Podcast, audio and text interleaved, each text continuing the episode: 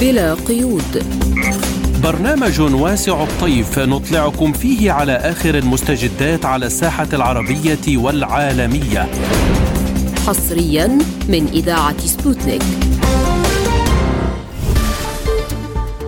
بداية شهر موفقة لكم مستمعينا الأكارم من أنا نغم كباس. وأنا فرح القادري وأهلا بكم إلى هذه الحلقة من بلا قيود. نبدأها بالعناوين. لجنة تفتيش دولية تصل لأوكرانيا للبحث عن قنبلة قذرة. القمة الواحدة والثلاثون في الجزائر وتحضيرات لاجتماع قادة وزعماء عرب. مساعي أمريكية لعقد اجتماع للأمم المتحدة لبحث الاحتجاجات في إيران. لبنان يدعو لترسيم الحدود البحرية مع سوريا وقبرص.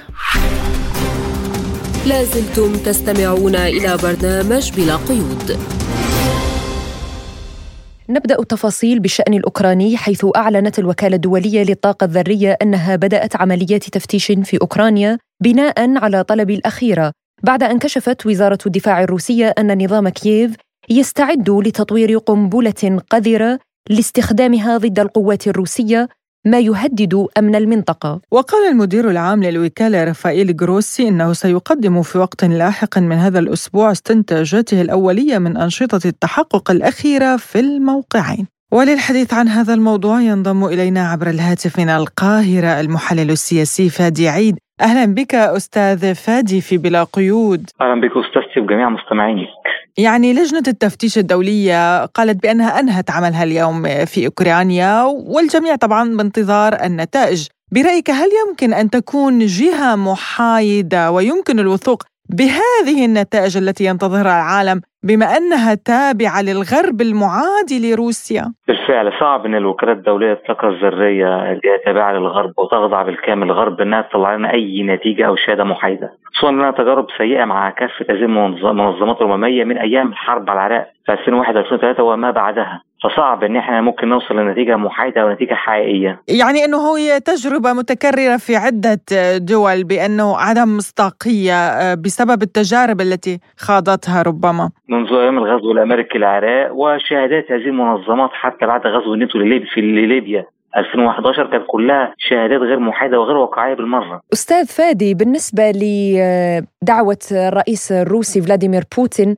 بأنه بإرسال بعثة لأوكرانيا في أسرع وقت ممكن لإجراء هذه يعني العملية التفتيشية وفي جانب آخر هو قال نحن نعلم أين آه، يعني موقع ومكان تحضير القنبلة القذرة؟ برأيك يعني آه، وأعود إلى السؤال هل لهذه الدرجة هناك ثقة في مخرجات ونتائج ما تقدمه الوكالة؟ هو أولا يعني كده أولا روسيا حبت تقول ما حدش لا أحد يعلق شماعة فشل أزمة الحبوب والغذاء على روسيا. رقم واحد. رقم الثاني الرئيس الروسي بيؤكد آه، جهاز استخباراته سابق جميع الأجهزة وسابق وقاري كل ما تريد كييف أو نظام أوكرانيا إنه ينفذوا من مخططات قذرة على اسم أو على غرار القنبلة القذرة المشروع اللي نفسها بتحضره كييف في نفس الوقت هو بيحرج الجميع قبل ما يقولوا شهاداتهم اللي هي مشكوك فيها مسبقا يعني. فبيأكد بيقول عندنا معلومات بكذا وعارفين إن في واحد اتنين بيتم في كييف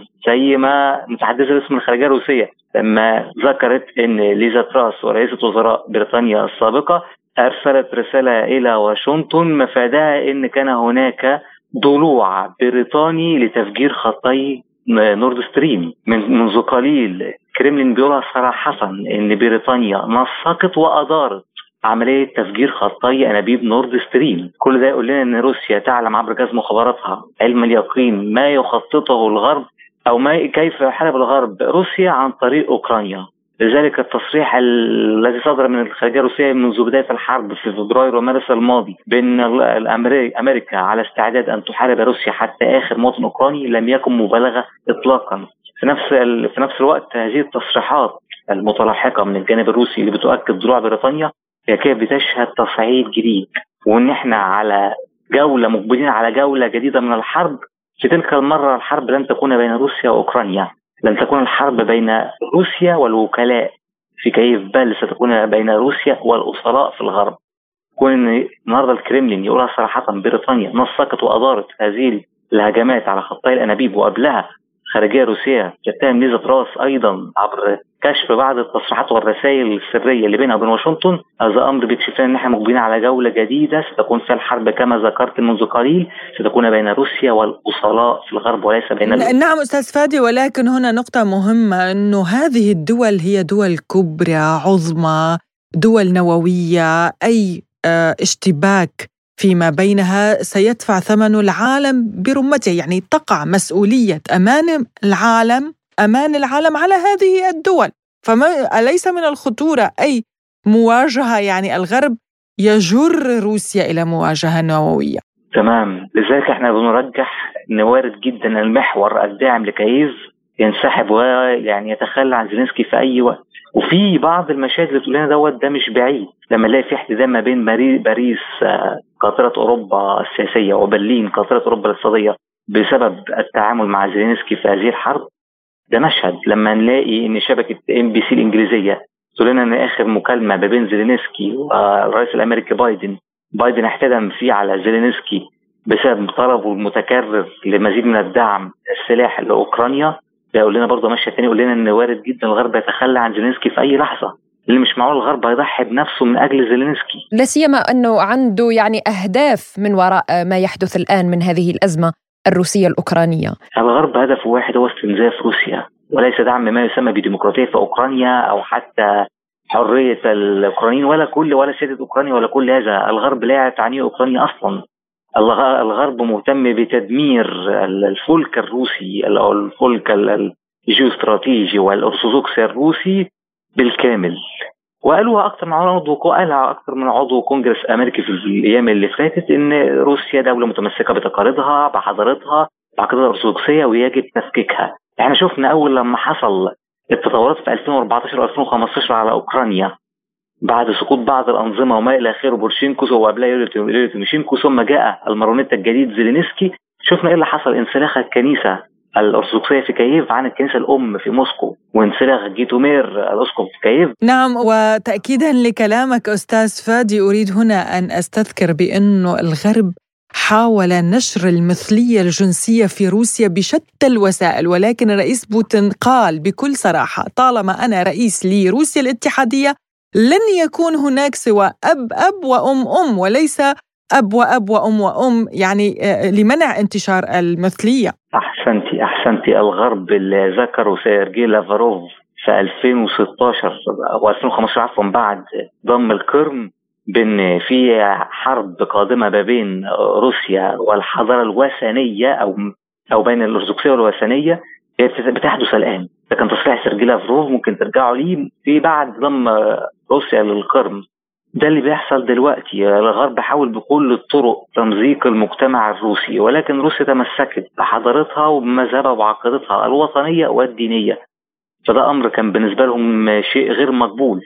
فلا أول خطوة إلا حصل في 2015 بذكر المستمعين مرة تانية هو انسلاخ الكنيسة الأوكرانية التابعة للكنيسة الأرثوذكسية ومن ثم ضرب اسفين ما بين القسطنطينية بابا بارسلماوس بابا القسطنطينية عم بابا كري... الاسقف بابا كريل بابا أسقف موسكو لما البابا قسطنطينية أيد كييف ضد موسكو فايه اللي حصل؟ تفكك المحور البيزنطي الارثوذكسي الكبير اللي تقود تقوده روسيا فأنت الحرب عليها حرب على روسيا عقائدية و رغبة في تدمير حضارتها رغبة في تقزيم نفوذها السياسي والعسكري لأقصى درجة. كذلك رغبة في بتر زراعة الغازي أو زراعة الطولة لروسيا لو هي زراعة الطاقة وتحديد سلاح الغاز.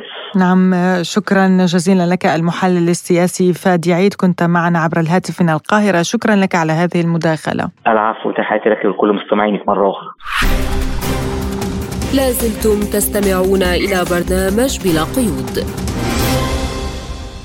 وإلى الجزائر حيث تعقد القمة العربية الواحدة والثلاثين بالتزامن مع احتفالات الذكرى الثامنة والستين لثورة تحرير المباركة قمة استثنائية غير مسبوقة جاءت في وقت حساس نوعا ما وترقب عربي لما ستثمر هذه القمة. نقاط مشتركة ناقشها وزراء الخارجية خلال اجتماعاتهم التحضيرية للقمة والتي يمكن من خلالها حلحلة المشاكل وإزالة القيود التي من شأنها عرقلة الجهود الرامية لتحقيق المصلحة العامة لكل الدول العربية. موفد سبوتنيك في الجزائر محمد حميدة تحدث لنا عن الأوضاع هناك في قصر المؤتمرات قبيل بداية القمة واجتماع زعماء وقادة الدول. آه، تحياتي زميلتي فرح لك ولكل المستمعين. آه، نحن آه، اليوم نرتقب وصول القادة والزعماء العرب إلى مقر انعقاد القمة العربية في العاصمة الجزائر. خلال الأيام الماضية جرى التوافق حول بنود أو جدول أعمال القمة العربية على مستوى وزراء الخارجية. ويرفع هذا الجدول للقادة والزعماء العرب اليوم. آه، آه، خلال اليوم الأول بالنسبة للقمة ستكون هناك كلمة للسيد الرئيس التونسي قيس سعيد آه، يليها كلمة السيد الرئيس عبد المجيد تبون الرئيس الجزائري ومن ثم كلمة الأمين العام لجماعة الدول العربية. ومن المرتقب أن يتحدث الأمين العام للأمم المتحدة أيضا ربما خلال هذا اليوم. وغدا تعقد اللقاءات والكلمات بالنسبة للقادة العرب. حتى الآن وصل العديد من الزعماء العرب إلى العاصمة الجزائر وبقية الوفود التي ربما ينوب رؤساء وزراء خارجيتها عن بعض القادة الذين لم تتوفر لهم الفرصة للمشاركة في هذه القمة. وزراء خارجية الدول العربية علقوا آمالهم على نجاح هذه القمة في هذا الظرف العالمي الحساس وبالتوصل إلى نتائج لحل عدة مشكلات دولية. وزير الخارجية وشؤون المغتربين اليمني الدكتور أحمد عوض بن مبارك صرح لسبوتنيك بأن الملف اليمني كان حاضرا بقوة وإجماع عربي حول مقاربات حل الأزمة. في اللقاءات التشاورية والاجتماعات التحضيرية للقمة كانت القضية اليمنية حاضرة بقوة. وكان في هناك إجماع من قبل كل الدول العربية في المقاربات التي تتعلق بالأزمة اليمنية سواء ما يتعلق بدعم القيادة الشرعية في اليمن ومجلس القيادة والمبادرات التي قدمها للوصول إلى السلام في اليمن أو في إدانة ميليشيا الحوثي الإرهابية لكل تلك المبادرات لا سيما المبادرة الأممية الأخيرة التي كانت ترمي إلى تمديد وتوسعة الهدنة للولوج إلى عملية سلام كاملة. آه، بالإضافة إلى التهديدات الأخيرة التي استهدفت المنشآت النفطية في اليمن والتي تهدد بشكل مباشر الملاحة الدولية وأمن واستقرار الإقليم والمنطقة وقضية كذلك خزان نفط صافر وما يشكله من تهديد لدولنا وما فيها الأشقاء في المملكة الأردنية الهاشمية. ما استمعت إليه من كل الدول العربية سواء في اللقاءات الثنائية على مستوى اللقاء اللقاء التشاوري للقمة أو على ما تم التوافق عليه إن شاء الله في مخرجات هذه القمة هو يعني يؤيد مجلس القيادة الرئاسي ويدعم الجمهورية اليمنية في استعادة الدولة من الانقلاب ويدين التدخل الإيراني في في اليمن ويعني آه، آه، رفض الحوثي وعرقله تلك المبادرات هي بالتأكيد انه اللقاءات التشاوري آه، أكد على كل مخرجات اللقاءات التشاورية والدورات الانعقاد السابقة لمجلس الوزراء. بالتأكيد فيما يتعلق في اليمن ليس هناك خلاف ولن تختلف عن بقية الاجتماع. لا أنا أنا أعتقد ما يعني كل ما تم كان في إطار من التوافق الشديد بين كل الدول العربية. كان في هناك حرص كبير جدا سواء من الدول المضيفة أو من الدول الأعضاء على يعني أن يتم التعاطي بمسؤولية وعلى إنجاح هذه القمة وعلى إظهار آه، يعني آه، العنوان العريض اللي هو لم الشمل آه، في كافة في كافة القرارات وأن يتم التعاطي بشكل مسؤول مع أهم التحديات. من جانبه تحدث وزير الخارجية المغربي ناصر بوريطة لسبوتنيك عن أجواء القمة التي تنعقد في سياق إقليمي ودولي صعب جدا في مجموعة من الدول العربية. القمة كتنعقد في سياق إقليمي ودولي صعب جدا فيه ما هو مزمن وحاد وعلى رأسه الظروف اللي كتعيشها القضية الفلسطينية. والانتهاكات الإسرائيلية المتواصلة للأراضي الفلسطينية المحتلة وكذلك الضغط اللي كتعرض له الأماكن المقدسة في مدينة القدس وغيرها كاين ظروف صعبة في مجموعة من الدول العربية ليبيا اليمن العراق سوريا السودان ويمكن لائحة طويلة آه، الصومال وغيرها وفيه كذلك آه، أمور جديدة. كاين واقع دولي فيه استقطاب حاد. آه، كاين واقع دولي متميز بأزمات متعددة. ما هو غذائي ما هو طاقي ما هو بيئي ما هو سياسي ما هو أمني وغيرها وكاين هناك كذلك واحد الانتظارات مهمة من الشعوب العربية من أجيال جديدة في العالم العربي واللي كلها كتسائل القمة وكتسائل المخرجات كان عمل اللي خلق توافقات مهمة حول مجموعة من القضايا.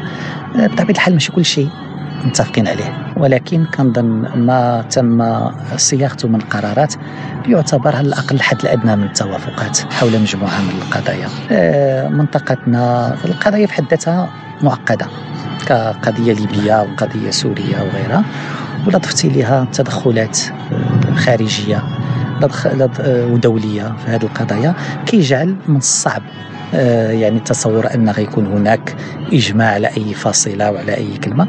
ولكن كنظن الإشارة القوية اللي خرجت هي أن القرارات كتعكس حد أدنى من التوافق. آه، حول مجموعة من هذه القضايا اللي ذكرتي. قل دائما بأن من البداية كانت رؤية جلالة الملك محمد السادس بأن الشق الاقتصادي خصو يأخذ نفس الأهمية اللي عند الشق السياسي. وبأن في الاندماج الاقتصادي في الرؤية الاقتصادية المشتركة يمكن نلقاو حلول كثيرة لبعض القضايا حتى السياسية. آه ما يمكنش العمل العربي المشترك يمشي برجل واحدة خصو يمشي على رجلين الاثنين ولهذا آه, آه الواقع الدولي كيفرض علينا. وأنا ذكرت بأن يعني في 2001 آه، جلالة الملك أعطى نموذج على كيفاش يمكننا نتعاملوا من خلال اش كيتسمى اتفاق أكادير للاندماج الإقليمي بين أربعة ولا خمسة دول المغرب وتونس والأردن ومصر اللي يمكن تكون نواة لهذه المنطقة العربية الحرة. فهذا كيبين كيفاش جلاله الملك كيبغي يتعامل مع هذه القضايا. ماشي ماشي بالخطابات ماشي بالقرارات ماشي بالإعلانات ولكن بشكل تدريجي لأن لما كتخلق هذه المنطقة وفيها مشاكل هذه منطقة أكادير ولكن المشاكل على الأقل كتجي من الفاعلين لأنهم كيبينوا بأن الرؤيه خصها تقاد وبأن أما إلا بقينا غير في النظريات فما عمرنا غادي غادي يكون عندنا أوراق ممتازة. ولكن الحقيقة هي خصها تكون على أرض الواقع. بطبيعه الحال آه، توجيهات جلالة الملك كانت آه، واضحة. القضية الفلسطينية قضية مهمة. جلالة الملك آه، من منطلق رئاسته إلى لجنة القدس. كيعطي لهذا الملف أهمية خاصة واللي الوفد المغربي ساهم بشكل نشيط وبشكل بناء لإغناء القرارات حول هذه حول هذه المساله النقطة الثانية بطبيعة الحال هي هذه المسائل الاقتصادية واللي المغرب في إطار آه، اجتماع المجلس الاقتصادي والاجتماعي قدم مجموعة الاقتراحات حول التعامل مع القارة الإفريقية حول الاستراتيجية الغذائية وغيرها. المغرب عنده اهتمام خاص بملفات آه، في ليبيا ولا في اليمن وغيرها. المغرب عنده واحد المنطلق أساسي لمواجهة التحديات احترام الوحدة الترابية للدول احترام سيادتها الوطنية آه، تقوية أجهزة الدول العربية. هو ضروري لمواجهة كل آه، هذه التحديات. وبطبيعة الحال المغرب كذلك جاء من منطلق كيفاش أننا آه، نوضحوا بأن القمة مهمة ولكن القمة ليس هدف في حد ذاته. القمة هي محطة لإعطاء زخم لعمل عربي إلا بدينا كنمشيو العمل العربي نختزلوا من القمم للقمم فغنكونوا في المقاربة يمكن خاطئين. ما يجب القيام به هو أن نستغلوا الزخم اللي يمكن تعطيه القمة باش نشتغلوا بين القمم وهذا هو الأساسي. إحنا ما متفقينش على اللي كيقول القمه تنعقد بعد فترة غياب. يمكن فترة غياب في القمم ولكن إذا كانت فترة غياب في العمل العربي المشترك هذا خطير. وفعلا كانت هناك تحديات اللي ما واجهناش يمكن اليوم غنقولوا ماذا فعلنا كدول عربية لمواجهة كوفيد؟ نعم ما كنلقاوش إجابات. ماذا فعلنا كدول عربية لمواجهة الأمن الغذائي؟ ما كنلقاوش اجابات فهذا كيحتاج دفعة وكيحتاج تطوير للرؤية وهذا علاش جلالة الملك كان كيعتبر بأن كان كيقول دائما جلالة الملك الدبلوماسية هي مسألة وضوح. وطموح. على ذكر التعاو... يعني التواصل العربي المشترك حضر الملف الليبي وكانت هناك ربما بعض التباينات فيما يتعلق بالرؤى المصرية والمغربية حول الملف الليبي هل هناك تواصل ما بينكم وبين القاهرة في هذا الإطار أو تقارب في الرؤى أو كيف هو الوضع؟ يعني التنسيق العربي المصري المغربي المصري هو ماشي فقط في الملف الليبي في كل القضايا على اعتبار هاد هادو هذه من الدول الرائدة في العمل العربي المشترك. كنا كنحسبوا الآن من 30 قمة 15 انعقدت ما بين المغرب ومصر. ثمانية في مصر وسبعة في المغرب. وهذا كيدل بأن هذه دول عندها ريادة في العمل العربي المشترك واللي عندها آه، مقاربة آه، يعني اللي متجدرة في هذا المجال. وبالتالي فالتنسيق آه، ضروري وكان بتعليمات من جلالة الملك.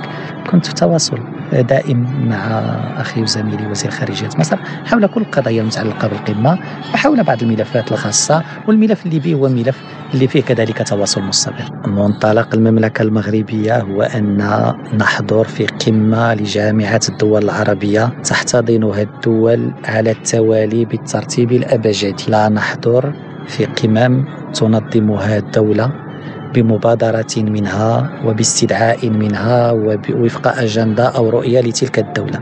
إذا اتفقنا بأن هذه قمة جامعة الدول العربية عندها قواعد. عندها شروط وعندها إحنا كنقولوا له في المغرب دفتر تحملات. ما هي الحقوق وما هي المسؤوليات والواجبات على الدولة المضيفة وعلى الدول المدعوة؟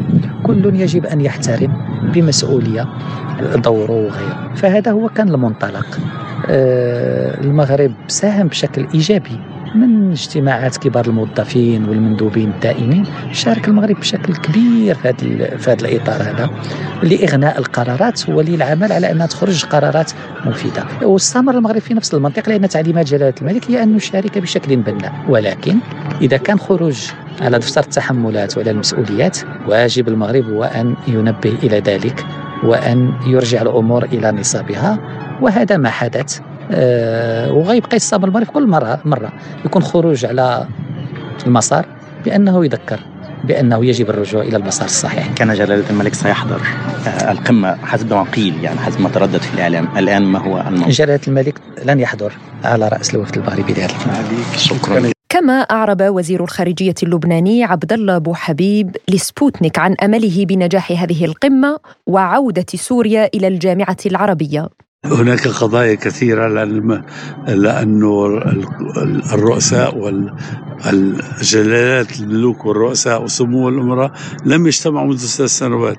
وفي الثلاث سنوات الماضية كان هناك عدة مشاكل دولية منها مشكلة أوكرانيا ومنها الكوفيد ومنها الأمن الغذائي وغيره. فلذلك كان مطلوب أن يجتمعوا. شكرا للجزائر أنه فتحت هذا الباب وهذا هذا شيء في صعوبه كثير للتهيئة للقمة وللخروج من هذه القمة باتفاق أو بتوصيات إيجابية. نحن اجتمعنا على مستوى المندوبين آه، على مستوى وزراء الخارجية. كان هناك موضوع مواضيع كثيرة خلافية. توصلنا بوزراء الخارجية أنه توصلنا إلى اقتراحات للقمة بإيجابية. وإن شاء الله القمه رح تنجح من دون شك. لا ما ما في قضايا خاصة. كلنا القمه ما بتجي تبحث قضايا خاصة. اياها طبعا كل الوزراء تمنوا التعافي السريع لسوريا وخروج كل القوات الأجنبية من سوريا وخروج كل ومنع وقف كل التدخلات الخارجية بسوريا وترك سوريا وشأنها وعودة سوريا ونتمنى عودة سوريا إلى مكانتها في إقليميا ودوليا هناك إجماع آه، عربي على مسألة استراتيجية الأمن الغذائي ومسألة آه، ال... ال... اليوم رجع نبحث مرة ثانية ما بعرف إذا يحصل شيء. وهيدي الدول البترولية النفطية هي لازم تأخذ مبادرة بتظبيط الأمن الغذائي للجميع. نحن ضد استعمال القوة لحل القضايا العالقة.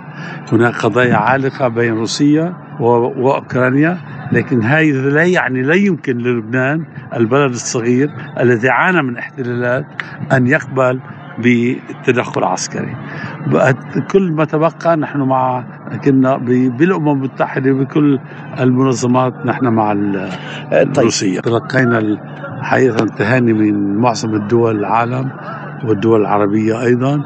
ونحن سنبدأ هذا اعطت نوع من الأمل كبير للبنانيين سنبدأ قريبا بالتنقيب عن عن النفط والغاز في منطق مناطقنا الإقتصادية الخالصة.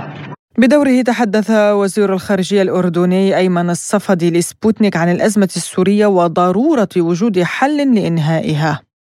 سيدي التحديات الاقتصادية تحديات كبيرة. تفاقمت هذه التحديات بعد أزمة كوفيد وبعد الحرب في أوكرانيا. ومن هنا الكل يعمل من أجل محاولة بلورة آليات عمل عربية فاعلة قادرة على تخفيف من تبعات هذه الأزمات وتوفير الظروف التي تسمح للاقتصادات العربية بتجاوزها سواء فيما يتعلق بالأمن الغذائي بسلاسل التوريد بأمن الطاقة. فكل هذه قضايا مطروحة. وضاغطة وموجودة وكانت محل نقاش موسع ليس فقط على اجتماعات وزراء الخارجية ولكن أيضا على اجتماعات المجلس الاقتصادي والاجتماعي للجامعة. سيدي يعني أتحدث عن رؤية الأردن في هذا الإطار. نعم لا أتحدث عن الجميع لكن أعتقد أن الأزمة السورية أزمة طالت ولا بد من وجود دور قيادي عربي في جهود حل هذه الأزمة ومعالجة كل تبعاتها وبما يتيح التوصل إلى حل سياسي يحفظ وحدة سوريا وتماسكها ويخلصها من الإرهاب ويعيد لها أمنها وعافيتها ودورها في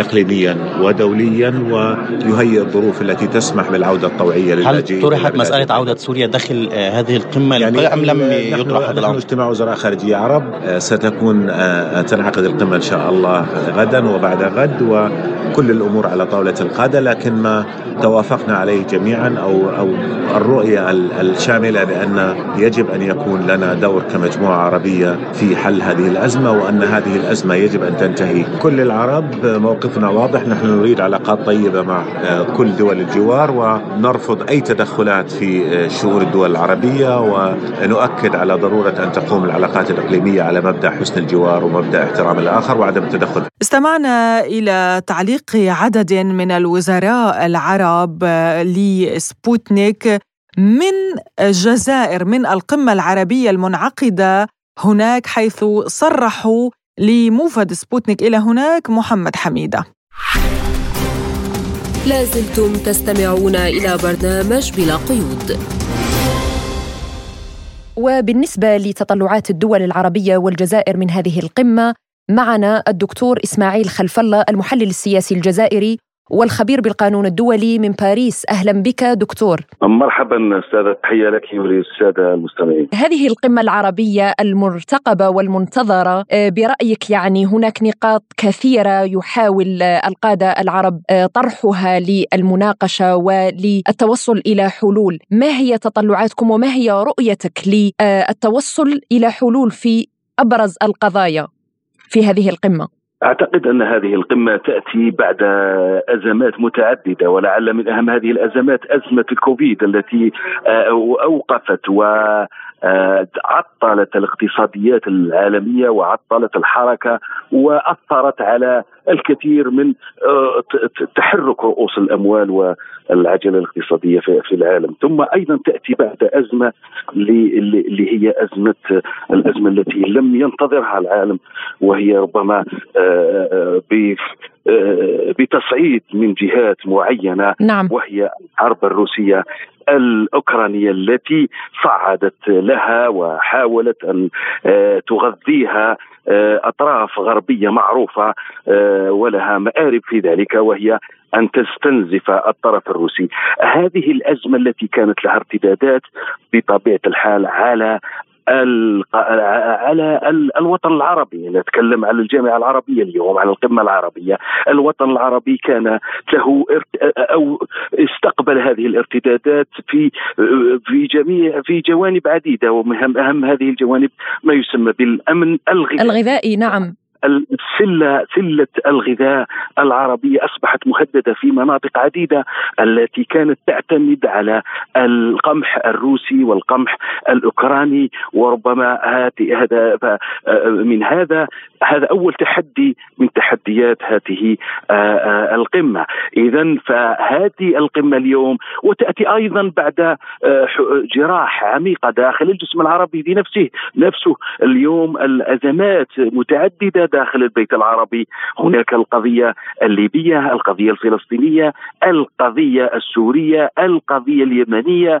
قضايا متعددة أزمات متعددة وبالتالي فهذه القمة حتى وإن لم تكن حتى وإن لم يحن وقتها كان من المفروض أن تتم قمة استعجالية أمام هذه التحديات أمام هذه الأزمات. بالتالي فاعتقد أنها أكثر من ضرورة أن تتم هذه القمة رغم أنها لاقت التشويه والعرقلة من بعض الجهات التي تعمل للأسف الشديد لأجندات خارجية، أجندات ليست لها آه، آه، لا تريد لهذا الوطن العربي أن تكون له وحدة وأن تكون له آه، قيمة داخل هذا العالم الذي ننتظره اليوم. نحن نعيش العالم يعيش مخاض في الدخول في عالم متعدد الأقطاب أين يكون سيكون موقع الوطن العربي في في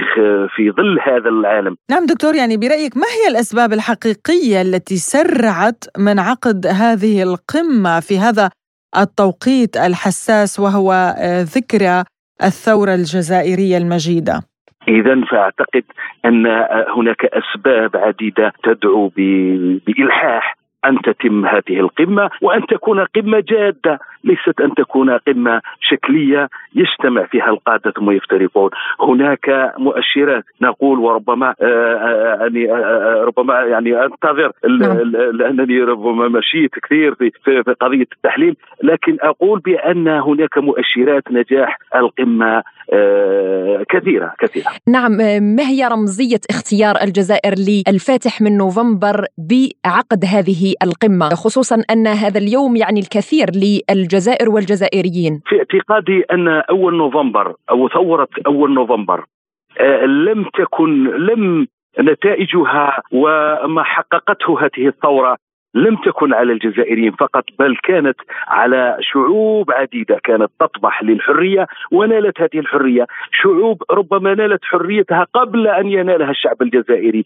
بسبب ثورة أول نوفمبر أثرت على القوة العسكرية الفرنسية الاستعمارية حينها و, و, و, و اضطر الاستعمار الفرنسي حينها أن يمنح الاستقلال للكثير وللعديد من الدول والشعوب فيذكر الجميع بأن شارل دوغول قد أمضى على 12 استقلال دولة في في خط هكذا في نعم. خط قلم وهذا يدل على أن هذه الثورة كان لها تأثير بالغ وبالغ على على القوة الاستعمارية التي أرادت أن تركز كل قواها على الجزائر ثم أيضا كانت هذه الثورة إلهاما لشعوب أخرى تتطلع للحرية وتحررت من بينها جنوب أفريقيا نعم. من بينها آه، شعوب في أمريكا اللاتينية وهناك شعوب ما زالت تطمح للتحرير وهي الشعب الفلسطيني والشعب الصحراوي إذا فهذه هذا الاختيار هذا التاريخ هو رمزية تاريخية لأن هذا هذا التاريخ يمثل موعد تاريخي تشهده البشرية ويشهده تاريخ الشعوب التي تطمح وتطمح تطمح للتحرر فبالتالي فتأتي اختيار رمزية هذا التاريخ ومن هذا المنطلق. نعم ونحيي الشعب الجزائري والدولة الجزائرية ورحم الله الشهداء الأبرار والمجاهدين المناضلين الأحرار بهذا اليوم التاريخي الذي غير وجه التاريخ الجزائري وكما قلت يعني غير مصير عدة شعوب طالبت بحريتها ونأمل تتحقق هذه الحرية للشعب الفلسطيني. شكرا لك الدكتور إسماعيل خلف الله على هذه المداخلة. آه شكرا شكرا. شكرا. لازلتم تستمعون إلى برنامج بلا قيود وإلى إيران التي وصفت مساعي أمريكية لعقد اجتماع للأمم المتحدة لبحث الاحتجاجات في إيران بأنه غير رسمي ونهج خطير وغير بناء وأن واشنطن تشن حربا نفسية وتقوم بعملية خداع للإدعاء بأن هذا الاجتماع ينعقد لدعم حقوق الإنسان في إيران لكن هذا نفاق أمريكي واستغلال لمعاني حقوق الإنسان السامية. ولمناقشة هذا الموضوع أكثر ينضم إلينا عبر الهاتف الخبير بالشأن الإيراني مدير مركز الدراسات الاستراتيجية والعلاقات الدولية في طهران الدكتور أمير الموسوي. أهلا بك دكتور. بسم الله الرحمن الرحيم. نبدأ من نقطة المساعي الأمريكية بعقد اجتماع على وجه السرعة لبحث الاحتجاجات المتواجدة في إيران. يعني برأيك دكتور أمير آه، أليس هذا تضاربا وتناقضا في المواقف الغربية الأمريكية بشأن حقوق الإنسان؟ لا سيما أننا لم نشهد أي تحرك أمريكي على الانتهاكات الإسرائيلية بحق الشعب الفلسطيني الأسبوع الماضي في نابلس التحركات الأمريكية الأخيرة لدعم الاضطرابات وأعمال الشغب في الجمهورية الإسلامية الإيرانية أعتقد تأتي في إطار أنها يأست من أخذ تنازلات من المفاوض الإيراني في مفاوضات فيينا. وصمود المفاوض وصمود موقف الجمهورية الإسلامية تجاه آه، إعادة تفعيل الاتفاق النووي. فهم يبحثون عن وسيلة لزعزعة الوضع الداخلي لإعمال نوع من التزلزل في موقف المفاوض الإيراني. هذه النقطة الأولى. طيب يعني دكتور لماذا تثير واشنطن مزاعم حقوق الإنسان؟ هل هي بالفعل خائفة على المحتج والمواطن الإيراني؟ يعني لماذا يحرق هؤلاء المتظاهرون المدعومون من واشنطن ممتلكات الدولة العامة والمؤسسات؟ يعني يطلقون النار أيضا على الحرس الثوري. برأيك في حال استمرار هذه الاحتجاجات إلى ماذا ستؤدي؟ أمريكا والكيان الصهيوني وبعض الأطراف الغربية والعربية يسعون دائما في سبيل إضعاف الجمهورية الإسلامية الإيرانية في الداخل والمنطقة لأنهم يعرفون جيدا أن مشاريعهم في المنطقة قد فشلت في العراق وسوريا واليمن ولبنان وكذلك في موضوع استثمار واستغلال ثروات المنطقة وتمشية المشاريع وزرع أدواتهم في المنطقة. هذه كلها فشلت بسبب دعم الجمهورية الإسلامية لتطلعات شعوب المنطقة فهم يحاولون منذ الآن 43 عاما أي بعد انتصار الثورة الإسلامية في إيران عام 79 حتى الآن يحاولون إضعاف الجمهورية الإسلامية من خلال فرض حرب طويلة الأمد من خلال صدام ضد إيران وكذلك الاغتيالات والتفجيرات العقوبات المستمرة. كل هذه لإضعاف قوة مواقف الجمهورية الإسلامية تجاه مخططاتهم الجهنمية في المنطقة. بالإضافة إلى أن الولايات المتحدة الأمريكية وبعض الدول الغربية يدعون في موضوع حقوق الإنسان ويتشبثون بهذا الموضوع. ونحن نعلم جيدا أنهم هم الذين ينتهكون هذه الحقوق في بلدانهم وفي بلدان المنطقة. يعني ما يفعل به الصهاينة وما يفعل به حكام المنطقة الذين يوالونهم آه، يعني لا يمكن الإغفال عنها. بالإضافة إلى أن العقوبات التي تفرضها أمريكا على الشعب الإيراني حتى الدواء وحتى التجهيزات الطبية ولاحظنا في موضوع جائحة كورونا كيف عاقبوا الشعب الإيراني في الأمصال والأدوية إلى أن استطاعت الحكومة الإيرانية بإيجاد البدائل وتصنيع هذه التجهيزات والأدوية داخل إيران وحتى اللقاحات؟ فإذا هم لا يتباكون على المواطن الإيراني وإنما يتباكون على فشل مشاريعهم آه، في داخل إيران. يعني هم كانوا يعولون الكثير على بعض عناصرهم وجيوبهم في داخل إيران لإعمال نوع من التغيير والاهتزاز في النظام الإسلامي في إيران، لكن كل هذه فشلت ولاحظنا الشبكات التي كشفت وألقي القبض على بعض المتورطين. وعلى أي حال أنا أعتقد أن هذا التحرك الأمريكي سيستمر. كلما فشلت في وأد الثورة الإسلامية وقوة النظام في إيران كلما ستزداد وتستمر للضغط على إيران من خلال هذه الاضطرابات وغيرها. الخبير بالشأن الإيراني مدير مركز الدراسات الاستراتيجية والعلاقات الدولية في طهران الدكتور أمير الموسوي. كنت معنا شكرا لك على هذه المداخلة. لازلتم تستمعون إلى برنامج بلا قيود. وفي لبنان أعلن وزير الأشغال العامة والنقل اللبناني علي حمية بعد لقائه رئيس حكومة تصريف الأعمال نجيب ميقاتي أنه سيدعو إلى اجتماع للجنة المعنية بعملية ترسيم الحدود البحرية مع قبرص وسوريا. وقال حمية ستتم مقاربة الأمور بشكل هادئ مع قبرص وسوريا ولصالح جميع البلدان. قبرص سوريا ولبنان وفق القوانين العالمية ووفق القانون اللبناني. ولن نتسرع في هذا الموضوع بل سنأخذ وقتنا للقيام بقراءة عملية ترضي كل الأطراف. ولمناقشة هذا الموضوع ينضم إلينا عبر الهاتف من دمشق النائب السابق في البرلمان السوري مهند الحاج علي. أهلا وسهلا بك أستاذ مهند في بلا قيود. ودعني أبدأ من رغبة لبنان بترسيم الحدود البحرية مع سوريا وقبرص. يعني هناك وفد منذ آه، أسبوع تقريبا توجه إلى دمشق ولكن دمشق رفضت استقباله، لماذا؟ طبعا في البداية تحية لك وتحية لكل فريق عملكم ولكل المستمعين. سيدتي الكريمة اولا موضوع تقسيم الحدود بين سوريا ولبنان يعني هي قضية تحمل أبعاد تاريخية واقتصادية. والمشكلة هي ليست لا من صناعة سوريا ولا حتى من صناعة لبنان، فهي ممتدة على ما أعتقد منذ فترة الانتداب الفرنسي منذ عام 1920 حتى عام 46 عندما نال البلدان استقلالهما لم تقم فرنسا بترسيم الحدود أو وضع بدايتها ونهايتها بين سوريا ولبنان فهناك تداخل ليس فقط في الحدود البحرية بل أيضا هناك تداخل في الحدود البرية على سبيل المثال ونحن نذكر أن سلسلة لبنان الشرقية بأكملها لا توجد فيها نقاط علامة لترسيم الحدود بين البلدين امتدادا إلى مزارع شبع على سبيل المثال وهي المنطقة طبعا التي يرغب الكيان الصهيوني ترسيم حدودها لتحديد تبعيتها إلى أي دولة لاعتبارات سياسية وسوريا ترفض هذا الموضوع كون ان هذه المنطقة تحت الاحتلال الإسرائيلي وبالتالي لا يمكن الوصول اتفاق في هذا المجال. طبعا بالنسبة لموضوع البلوكات البحرية اولا من ناحية التوقيت أنا برأيي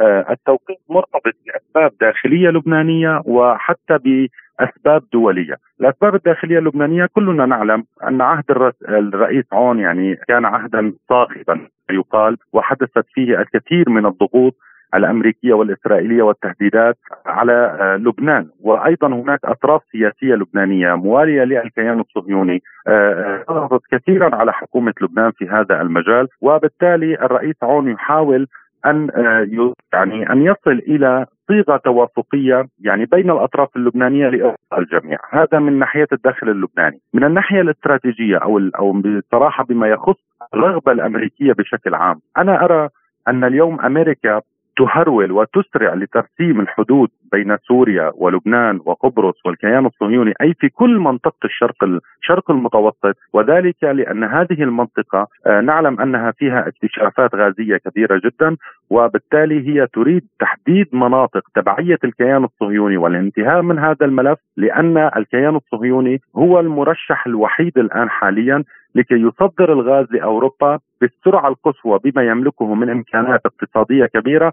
ليكون محل الغاز الروسي المقطوع وبالتالي تحقق نصر استراتيجي اقتصادي على حساب روسيا وهذا لا ترغب بصراحة سوريا أن يعني تدع الولايات المتحدة الأمريكية تصل إليه.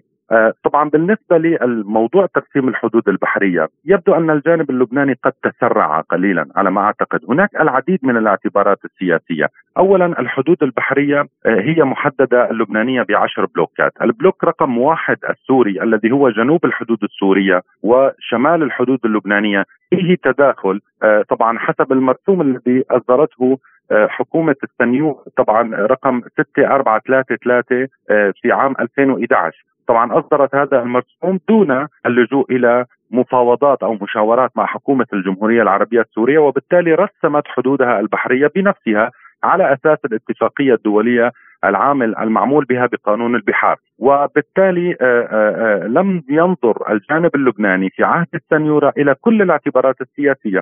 يعني على سبيل المثال أيضا هناك تداخل بحري بين سوريا وقبرص ونحن نعلم تماما أن قبرص فيها حكومتان حكومة تركية وحكومة قبرصية. وبالتالي بما أن العلاقات السورية التركية هي مقطوعة حاليا من الناحية الدبلوماسية لذلك لا يمكن الذهاب إلى تفاوض مع كل الأطراف في قبرص على سبيل المثال يعني هذه هذه إحدى المشاكل. اذا ترسيم الحدود بين سوريا وقبرص ولبنان والتي فيها تداخل هذا أيضا يخضع لاعتبارات سياسية ولعلاقات دبلوماسية مع دول قطعت علاقتها منذ عام 2011 مع سوريا. ولكن أستاذ مهند زار الوفد القبرصي لبنان لبحث هذا الموضوع. هل برأيك يمكن أن يتم دون موافقة سوريا أو يمكن أن يؤثر على العلاقة بين بيروت ودمشق؟ لا أنا برأيي لن يؤثر هذا على العلاقة. يعني اولا اليوم لبنان في حالة فراغ سياسي على المستوى رئاسة الجمهورية والحكومة وبالتالي يعني اليوم آه، سوريا تنظر الموضوع آه، من مبدأ مع من سوف أتفاوض. عندما يستقر الوضع السياسي في لبنان ممكن الذهاب إلى مفاوضات مع لبنان أو مشاورات آه، داخلية ودية بين دولة عربية ودولة أخرى. يعني هذا من جانب. أما بما يخص قبرص أنا أعتقد أنه من باب أولى أن تراعي الحكومة اللبنانية ال 850 كيلومتر التي خسرها لبنان بسبب ترسيم الحدود بين قبرص والكيان الصهيوني. وبالتالي يجب أن يطالب أيضا لبنان بحقوقه من هذه من هذا البلوك الذي خسر فيه مساحة كبيرة من مياه الاقتصادية نتيجة هذا الاتفاق.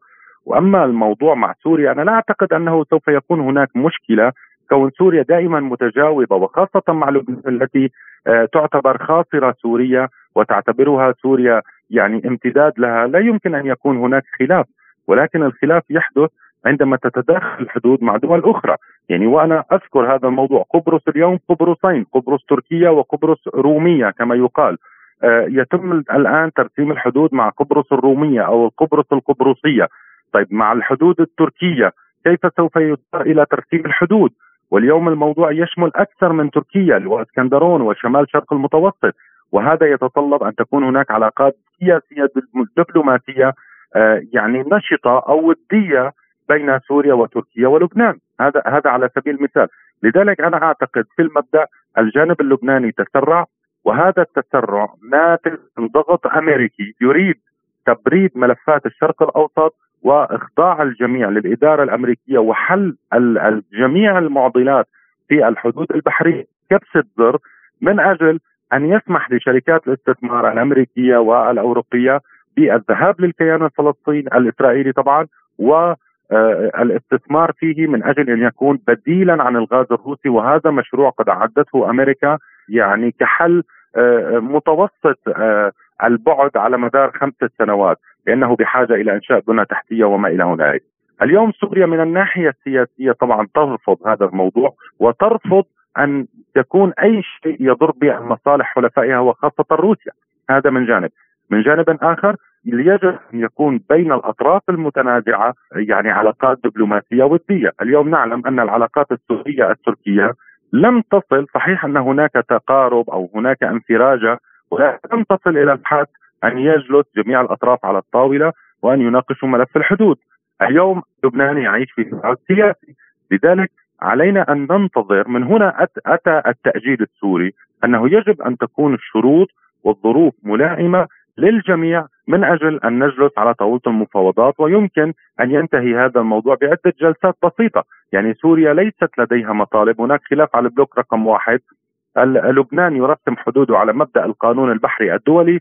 ودائما يلجأ إلى مبدأ الحل الوسط أو إلى ما يسمى بالخط الوسط.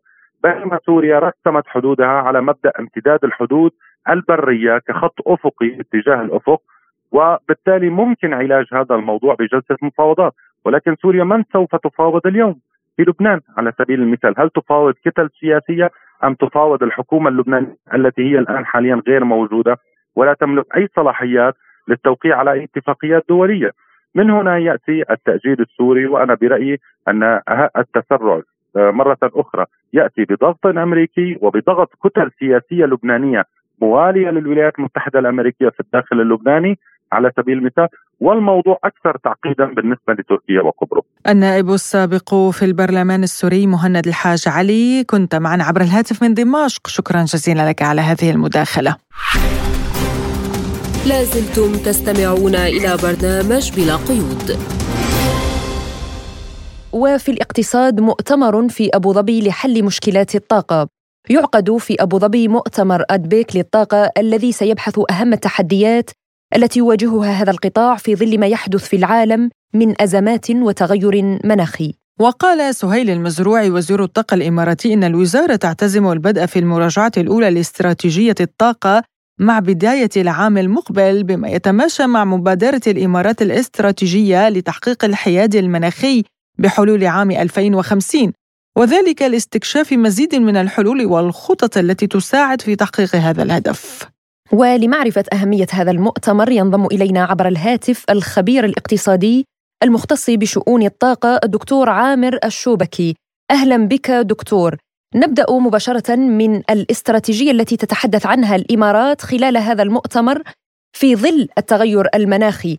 برأيكم كيف أثر هذا التغير على قطاع الطاقة؟ بسم الله الرحمن الرحيم تحية لكم وللمستمعين الكرام نعم بالواقع هي أكبر أزمة الآن يعانيها قطاع الطاقة في العالم أزمة تغير المناخي احترار الأرض وبالتالي أيضا نقص موارد المياه الضرورية أيضا في استثمارات الطاقة وبالتالي هنالك جهود مضنية تبذلها الدول النفطية الدول المستثمرة في قطاع الطاقة لإيجاد بدائل لدعم استثماراتها بما يناسب الانبعاثات الكربونية المطلوبة نحو صفر انبعاثات كربونية وبالتالي أيضا مع المحافظة على استدامة للاقتصاد العالمي ونمو اقتصادي عالمي يضمن أيضا دخول مقبولة للدول وبالتالي محافظة على العمالة وعلى القدرة على التشغيل وعلى أيضا اقتصادات هذه الدول. وبالتالي الآن مع الأزمات المتوالية التي يعانيها العالم في مجال الطاقة وسعي بعض الجهات الغربية على وجه الخصوص لإدخال موضوع الطاقة في يعني معركة المعركة الاقتصادية بين روسيا والغرب منها السقوف السعرية التي تنوي أيضا فرضها أوروبا على أسعار الغاز والنفط. هذا أيضا يؤصل لمشكلة في قطاع الطاقة قد تكون مستدامة ونعلم بانه هذا الشتاء لن يكون الأخطر على القارة الأوروبية بل أن أوروبا في الواقع دخلت في نفق مظلم طويل لن تخرج منه إلا على أقرب احتمال طبعا بعد العام 26 بالنسبة للتوافرية وبعد العام ربما 30 وأبعد من ذلك بالنسبة للأسعار. هذا بالمقابل كانت هنالك أسعار متوازنة للطاقة عالميا في ظل وجود أكبر منتجين النفط والغاز من أكبر منتجين النفط والغاز في العالم وهي روسيا. وبالتالي كانت هنالك الميزان معتدل بالنسبة للطلب والعرض عالميا. لكن مع العقوبات الغربية أصلت وزادت بعض المشاكل التي كانت تعاني منها قطاعات إنتاج الطاقة في الدول وبالتالي هذا سيناقش بشكل واضح ويعني حيادي أيضا في مؤتمر أديبك في أبو ظبي. يعني دكتور معظم الدول العربية اليوم تعاني من قلة موارد الطاقة خاصة الكهرباء، يعني نرى بأن لبنان بلا كهرباء، سوريا، العراق يريد ربط مع دول الخليج، يعني كيف ستتعاون برأيك هذه الدول على مواجهة أزمة الطاقة؟ يعني الأزمة لا تهدد فقط العالم ولكن نركز هنا على الدول العربية بشكل خاص 2019 وبالتالي أيضا أتوقع أن وكالة الطاقة الدولية ستغير مخططاتها حتى في المستقبل مع اعتماد كبير للقاره الأوروبية على الوقود الأحفوري في المستقبل. في بريطانيا مثلا غيرت وجهة نظرها حتى بدأت في مشاريع للغاز غير التقليدي الغاز الصخري وأيضا عودة لمحطات الكهرباء على الفحم. بينما نرى الدول العربية وهي دول نامية يعني ما زالت تتقيد بالانبعاثات الكربونية وبقوانين نفس الذين وضعوها الآن نسوها أو بدأوا الانسحاب منها كما نعلم بريطانيا أيضا لن تحضر مؤتمر شرم الشيخ المناخي مع أنها استضافت مؤتمر غلاسكو في العام الماضي. الخبير الاقتصادي المختص بشؤون الطاقة الدكتور عامر الشوبكي شكرا لك على هذه المداخلة.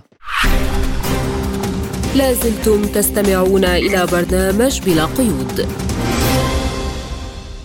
وفي الاقتصاد أيضا روسيا تمنح لبنان 25 ألف طن من القمح إذ أعلن وزير النقل والإشغال العامة بحكومة تصريف الأعمال اللبنانية علي حمية أن روسيا ستمنح بلاده عشرة ألاف طن من الوقود و25 ألف طن من القمح على أن يتم إعلان تفاصيل الأمر خلال يومين. وتأتي الخطوة الروسية في وقت يعاني فيه لبنان من أزمة اقتصادية عميقة. وكانت الخارجية اللبنانية قد أكدت قبل أشهر أن البلاد تعيش أزمة اقتصادية غير مسبوقة داعية الاتحاد الأوروبي إلى التعاون والحوار لوضع خارطة طريق تسمح بعودة النازحين السوريين تدريجيا إلى ديارهم بكرامة وأمان. حول هذه المساعدة الروسيه قال المحلل الاقتصادي الدكتور علي موسوي لبلا قيود دائما تعبر روسيا استعدادها للوقوف إلى جانب الدولة اللبنانية بالرغم من أن السلطة الحاكمة في لبنان هي خاضعة من حيث الإرادة للغرب وتحديدا للولايات المتحدة الأمريكية نجد أن روسيا كما كانت في الماضي ودائما نراها اليوم تقدم على المبادرة الإنسانية وهي تقدم إلى الشعب اللبناني هبة من ناحية القمح والنفط. هذه الهبة التي تشكل في لحظة صعبة للشعب اللبناني أملا وبلسما لحالة المعاناة التي يعيشها الشعب اللبناني. دائما الروسية عندما كانت في السابق بادرت إلى دعم لبنان وخاصة على مستوى العسكري عندما أعلنت روسيا عن استعدادها لتقديم إلى الدولة اللبنانية والجيش اللبناني طائرات ميغ ونتيجة الضغط الأمريكي رفضت. أو اعتذرت الدولة اللبنانية عن قبول هذه المساعدة وهذه الهبة العسكرية. نجد اليوم روسيا تقدم على هذه المساعدة في بالرغم من أن الموقف اللبناني الرسمي لما يحدث بين روسيا وأوكرانيا ووقوف الدولة اللبنانية إلى جانب الولايات المتحدة الأمريكية من ناحية إدانة روسيا لحربها للحرب مع أوكرانيا بالرغم من هذا الموقف الرسمي الذي يشكل مانعا لأي مبادرة إنسانية بالرغم من ذلك بادرت روسيا إلى تقديم هذه المساعدة. مع العلم أن الولايات المتحدة الأمريكية وهي صاحبة القوة والإرادة على السلطة اللبنانية لم تقدم على أي مساعدة إنسانية لا بالعكس فرضت العقوبات المالية والاقتصادية على الشعب اللبناني ودائما تقوم بعملية معاقبة هذا الشعب وبالأخص فيما يتعلق مثلا في مسألة الاستجرار الكهرباء من الأردن إلى لبنان وتلك الخطوة التي أعلنت عنها أمريكا بأنها تسمح بهذا الأمر وبالرغم ذلك منعت هي نفسها الولايات المتحدة الأمريكية هذه الخطوة من أجل أن تضيق على الشعب اللبناني.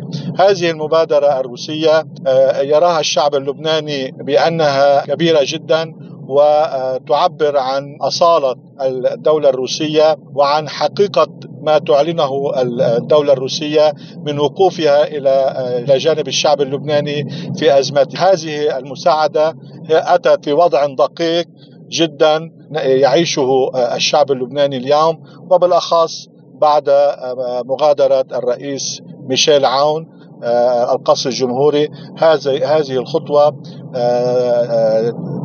تجعل من الشعب اللبناني فرحا وسعيدا. كان هذا ما قاله المحلل الاقتصادي الدكتور علي موسوي لبلا قيود. لازلتم تستمعون إلى برنامج بلا قيود. ونبقى في لبنان أين تتعمق الأزمات وتتزايد لا سيما على مستوى القطاع الصحي. حذرت منظمة الصحة العالمية من تفشي فتاك لوباء الكوليرا في لبنان مع تزايد حالات الإصابة في مختلف محافظات البلاد.